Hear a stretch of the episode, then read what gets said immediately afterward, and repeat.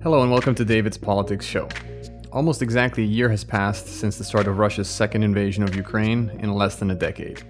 And what a year it's been, marked first by jubilation at the unexpected success of the Ukrainian armed forces, especially around Kiev, then by consternation at the realization that this was going to turn into a long, grinding, attritional war. To take stock of the current military and political situation at the one year mark, I'm delighted to be joined again by the noted Russia and Ukraine expert, Dr. Andreas Umland, from the Stockholm Center for Eastern European Studies at the Swedish Institute of International Affairs. It's a pleasure to have you back on the podcast, Dr. Umland. Thanks for being here. Thanks, David, for having me. It's a pleasure for me too. So, the last time we spoke was in June of 2022. Uh, just to cast our minds back to last summer, at that time, Russia was pushing on Severodonetsk and, and Lysychansk, which it eventually did take. And of course, since then there was been there was the uh, stunning counteroffensive around Kharkiv, the Russian retreat, or at least partial retreat in Kherson in the south. Uh, let me just ask you to give us a kind of a, a tour d'horizon of where you think we stand militarily. Just this morning, the Institute for the Study of War wrote that, uh, in their view, the Russian offensive, such as it is, has has basically already begun, and they don't think it will uh, necessarily amount to much because Russia doesn't have the reserves to to really give this uh, what they're calling an offensive enough momentum. Is that also your view of uh, of where we stand at this stage in the war?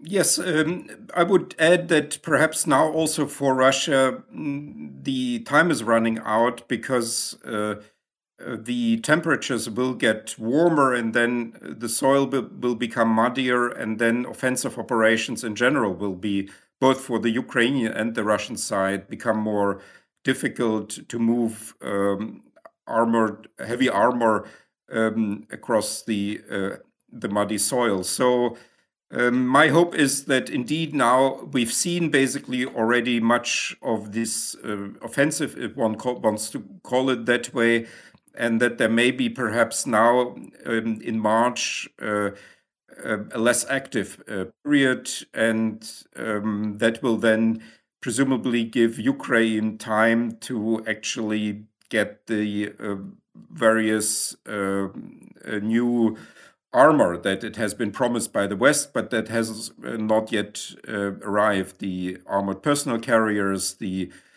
um, vehicle, uh, the infantry vehicle vehicles, the um, heavy tanks. Mm-hmm. Hopefully, um, at least a part of that will uh, will appear during spring, and then perhaps we could see in um, in summer a new offensive by by Ukraine if once it has amassed enough. Uh, um, new armor and uh, the the soldiers have been trained uh, on them perhaps then um, Ukraine could perhaps repeat something uh, similar to what it did um, last year in Khark- in the Kharkiv and Kherson regions. Mm-hmm. Yeah. Right. Yes. So we're all we're all eagerly awaiting the uh, the Ukrainian offensive or counteroffensive. Now let me let me switch to the to the politics. I want to devote most of our most of our time to the to the political situation. Let's talk a little bit about Russia first. Um, you made a very interesting argument uh, in a piece you published recently. I read it in German, but I think it's also uh, available in English, in which you pointed out that the the constitutional changes that have taken place in Ukraine itself, but of course, perhaps even more importantly, in in Russia, uh, the the formal annexation of certain uh, Ukrainian territories has paradoxically uh, made Russia or or put Russia in the position of having made itself in a way a failed state because it doesn't it doesn't actually control those territories. that They're on on paper they are now at least in in Moscow's view uh, Russian, but de facto they're not. Thankfully. Now let me ask you sort of two, a two sided question about this. First of all, why do you think Putin did it when he did it? Was it mostly for for short term reasons? He was just concerned about domestic support at that particular point in time, and this was a quick way to to kind of get a boost, or do you think he he had kind of more long-term views in mind namely he wanted he was thinking to to even his to the time after him and he wanted to bind his successor's hands in a way that you know would would would make it very difficult for any future Russian leader to to bargain away these um, these territories, or perhaps it was a combination of both. Yes, um, I mean, who knows what, what, what is in their minds? Because um, sometimes, apparently, also the motivations uh, for decisions don't seem to be entirely uh, rationally grounded. They can be um, also have certain emotional basics and be uh, ideologically driven. There may be internal bureaucratic and political processes that we are not fully aware of. So. Mm-hmm um, my suspicion is that there is much more political uh, infighting going on within the Kremlin than we see. Um, and sometimes uh, certain glimpses come out, and then we can sort of speculate uh, about it. I think it was a signal for the uh, Russian population. It was also a signal to the to the West that uh, now this uh, would be a new sort of red line, and presumably Russia would uh, then be justified to use nuclear weapons for once um, the the territories uh, are reconquered. Although we have already now reconquered territories um, namely or most prominently the city of Kherson. So um, that was perhaps done for domestic consumption and for foreign consumption, and perhaps even, as you indicated, for a possible successor uh, to bind uh, him or her, probably rather him. Um, but it was um, is now also creating, I would say, for Putin a difficulty in that um, to make uh, such a constitutional change, such a territorial constitutional change in one direction, it's, it's much more easier than to reverse it now. Mm-hmm. Uh, so the main argument in the artic- article that you mentioned was actually that now with these new annexations, it's difficult to imagine what kind of compromise could be reached at negotiations? And then the question is would that would such negotiations make sense at all? Because Russia would would have to change again its constitution in order to make certain territorial concessions. And that is not so easy now to do uh, to to take these these territories back again um, or to give them back again to Ukraine will be I think politically much more uh, complicated than uh, to annex them, which is, you know, which was an easy uh, and quick thing to do, as as it was 2014 with uh, with Crimea.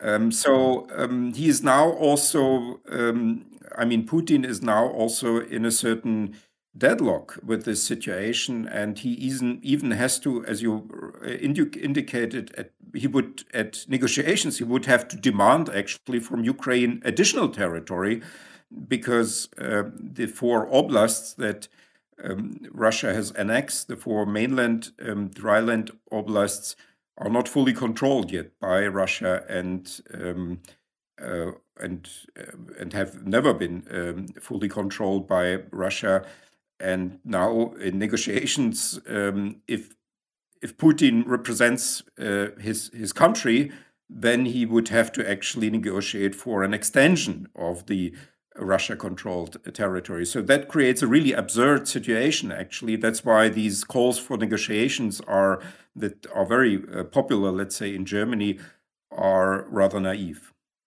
Yes, absolutely. And, this raises uh, what for me an interesting kind of broader point, which is how to think about creating the conditions for some sort of peace, whatever that peace ends up looking like, with with a with a with a power which is self-consciously irredentist, right? Because that's what Russia is. It's it's claiming on on the basis of spurious uh, historical arguments that the territory of another sovereign state in, in fact belongs to it. Are there any examples from either Russian or, or or or Soviet history or or more European history more broadly, which can help us think about what it takes to to ultimately come to some sort of uh, way out of an out of this impasse with with an irredentist power, or is it simply battlefield defeats and nothing else?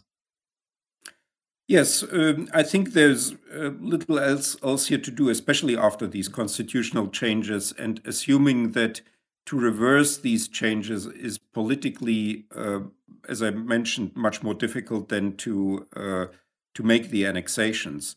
So what is now left uh, for Ukraine is, I would say, to reconquer the um, the mainland territories. With Crimea, things may be in a way easier in that all one has to do with Crimea is basically to cut it off from supply lines by way of um, capturing the land connection, by destroying the Kerch, Kerch Bridge, and then perhaps by uh, by attacking the ferries with which um, the uh, the supplies are uh, transported to uh, Crimea.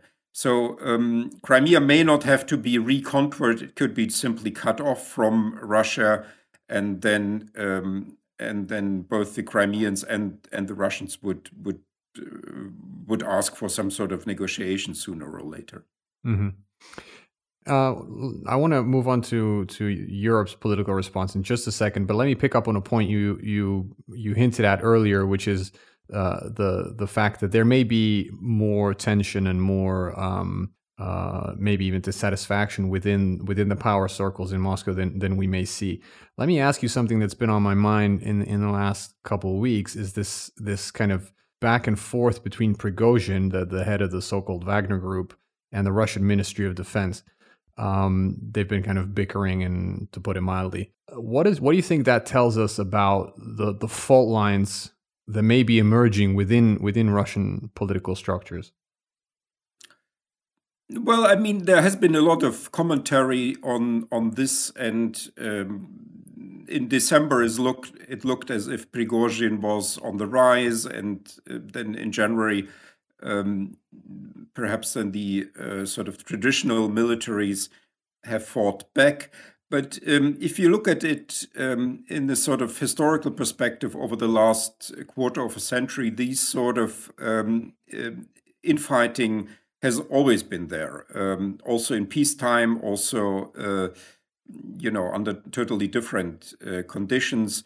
Also between different uh, power holders, um, the, the Siloviki, um, mm-hmm. there has been a competition and uh, um, so to so to say not ideologically driven um, conflict, but uh, simply power struggles that uh, have been taking place, and um, I, I, can remember a, a few of, of, such cases earlier. So this is not that um, that surprising, actually. I wouldn't overestimate it, and uh, so far, at least, the power structure seems to be holding. Um, it will become become much more interesting. These sort of struggles will become much more interesting when the um, economic, um, the social, and the social situations will deteriorate. Then the salience of these fault lines will, I think, rise, and um, then the whole system will be more shaky. And then, indeed, these uh, clan wars. Um, can become uh, politically um, important and uh, much more risky for the regime. Mm-hmm. Okay, very very interesting. That's another uh, yet further further evidence of the need to to have a kind of historical perspective on these things.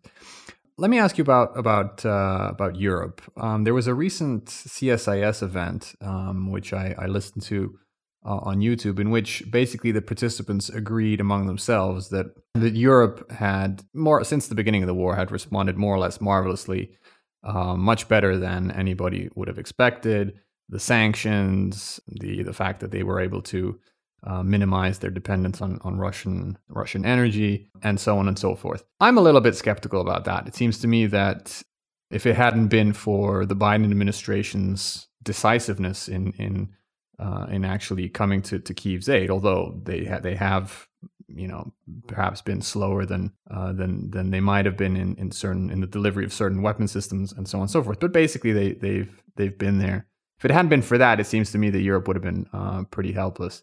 Um, what is your what is your take after after a year uh, of this of this war? How would you judge Europe's response on the whole? Well, it's it's difficult to think about an alternative scenario here, but I would um, still think that indeed the the refugees coming from Ukraine and and the horrible pictures um, that we are having have changed. Uh, and I would even say deeply changed the West European public perception of Russia and of this war. Um, that wasn't all that much of a surprise for the Central East European member countries of the EU and NATO. They sort of knew that something like that would could happen already earlier. What I've actually found um, even more um, interesting here was this uh, apparently half secret support that Bulgaria was giving um, Ukraine at an early stage of the war when it was apparently without much fanfare supporting uh, quite substantially Ukraine with um, Soviet era um, weaponry and ammunition. Hmm. Uh, and there wasn't much reporting at the, at the time about that, but apparently Bulgaria with its um, deliveries filled a, an important um, gap in all of that.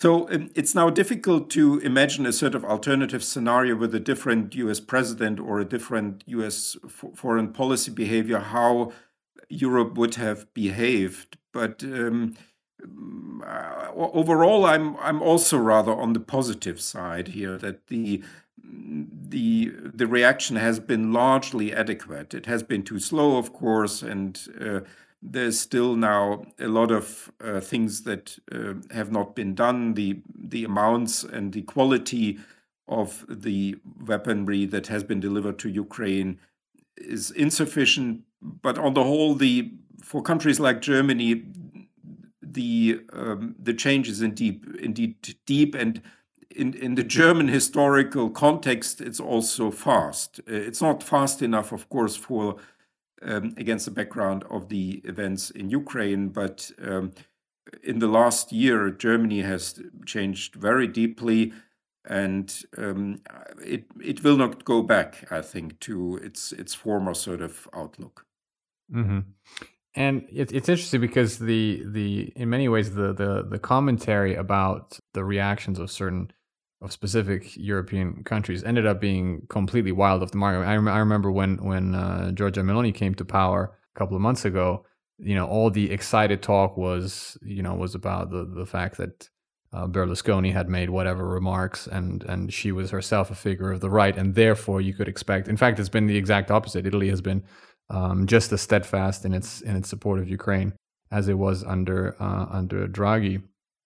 Um, what do you think explains the this lasting sense? I think in the in the European public, perhaps not at the level of every single government, but in the European public, that the energy, the cost in terms of inflation and so on and so forth, has to be in a certain sense disconnected from what is going on in Ukraine. Is it just a a, a kind of a basic sympathy for for these people who, after all, look just like us?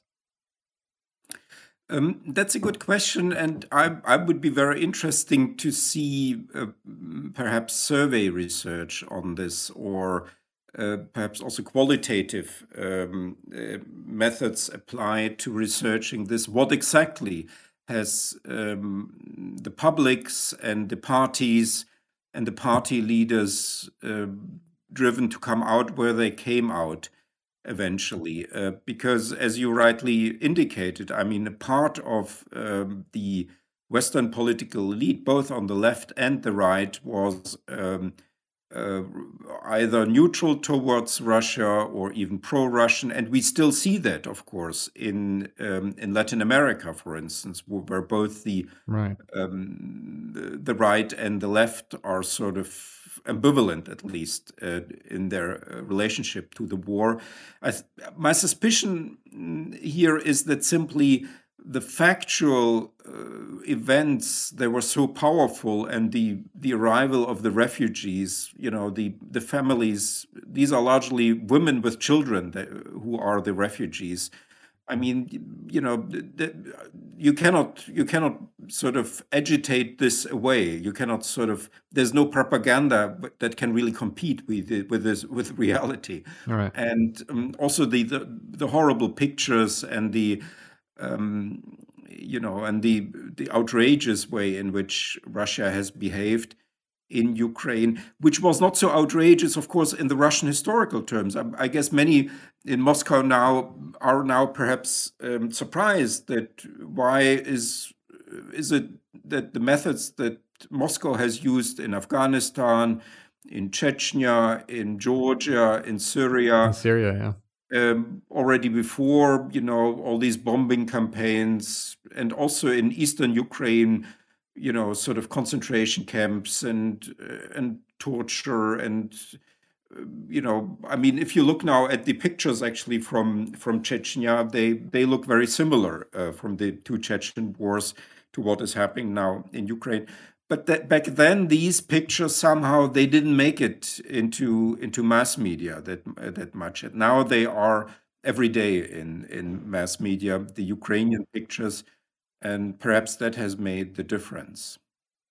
Yeah absolutely. I think it seems to me that there the uh, there's kind of been a a history shock in a way in the in the european public in the sense that this war even though of course it's it's fought to some extent with very high tech weaponry, HIMARS, and, and whatnot.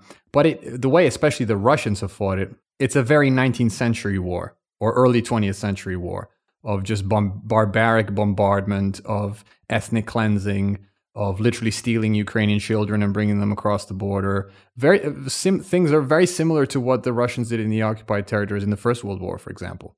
And you know, I, I encourage uh, my listeners to to, to listen uh, to the episodes I've done on on the First World War, and just that sense of you know this war takes us back to a to a to an era in which these kinds of things were imaginable, right? I think the European public just was was shocked, perhaps even more than by the images, by that realization. Yeah, I think there is then this sort of idealistic, I would call it, reaction to uh, this uh, in terms of empathy in terms of solidarity and um, simply of, of an urge to have to do something. But perhaps what may also play here a role is that, um, at least um, among diplomats and politicians and experts, there's now a better understanding that uh, this war is not only about Ukraine and not only about Eastern Europe and not only about Europe, it's actually about the international order. And if Russia gets away with doing things like this, then this uh, creates an example that uh, bodes uh, not very well for the stability of the international system. And um, I may have mentioned that already in our last um, interview. Uh, the scandal here is really that Russia is doing, of course, all of these things because it has nuclear weapons mm-hmm. and because Ukraine has no nuclear weapons. And the scandal here is that um, with the um, Non Proliferation Treaty, um, Russia is explicitly allowed to have nuclear weapons, and Ukraine is explicitly forbidden to have nuclear weapons. And if now Russia gets away with this sort of behavior towards a non nuclear weapon state, being itself a guarantor, a founder um, of the Non Proliferation Treaty, then this may actually encourage uh, proliferation, and that then countries will try to get nuclear weapons either for defending themselves or for extending their territories. And that may have also played a role, at least, um, I don't think that is understood by, by the broad mass of the people, but um, among experts and diplomats and politicians, perhaps that is now understood, and that is why they have also changed their tone. Mm-hmm. Yeah, it's it, it can be a coincidence that uh, uh, Russia has cozied up much more than than than was the case previously with with Iran and and even with North Korea, right? Buying buying weaponry from from both and really aligning itself much more closely with with both, and both are clearly uh, looking at what's happening and and uh, taking the measure of of the West resolve. Yes, uh, and I think the the most important, perhaps, uh, sort of outside factor here is that uh, China is perhaps also looking uh, on this war in terms of its interest in uh, conquering uh, Taiwan. Uh, so mm-hmm. um, that may be yet another um, sort of factor that is playing um, into the especially American uh, response to this war, in that the US wants to show um, countries like China that such issues cannot be solved with military uh, uh, with military instruments. Absolutely, absolutely. Well, uh, let's uh, let's hope that the Russian offensive fails, the Ukrainian offensive is successful, and that uh, somehow we 2023 will will uh, will bring good news after all. My guest today has been Dr. Andreas Umland. Interested listeners can find a list of his publications on the website of the Swedish Institute of International Affairs. And of course, he's also on Twitter. You can find him there at Umland Andreas. It's always a pleasure to talk to you, Dr. Umland. I hope we can do this again sometime. Thanks a lot for your time. Thanks a lot, David. Excellent questions.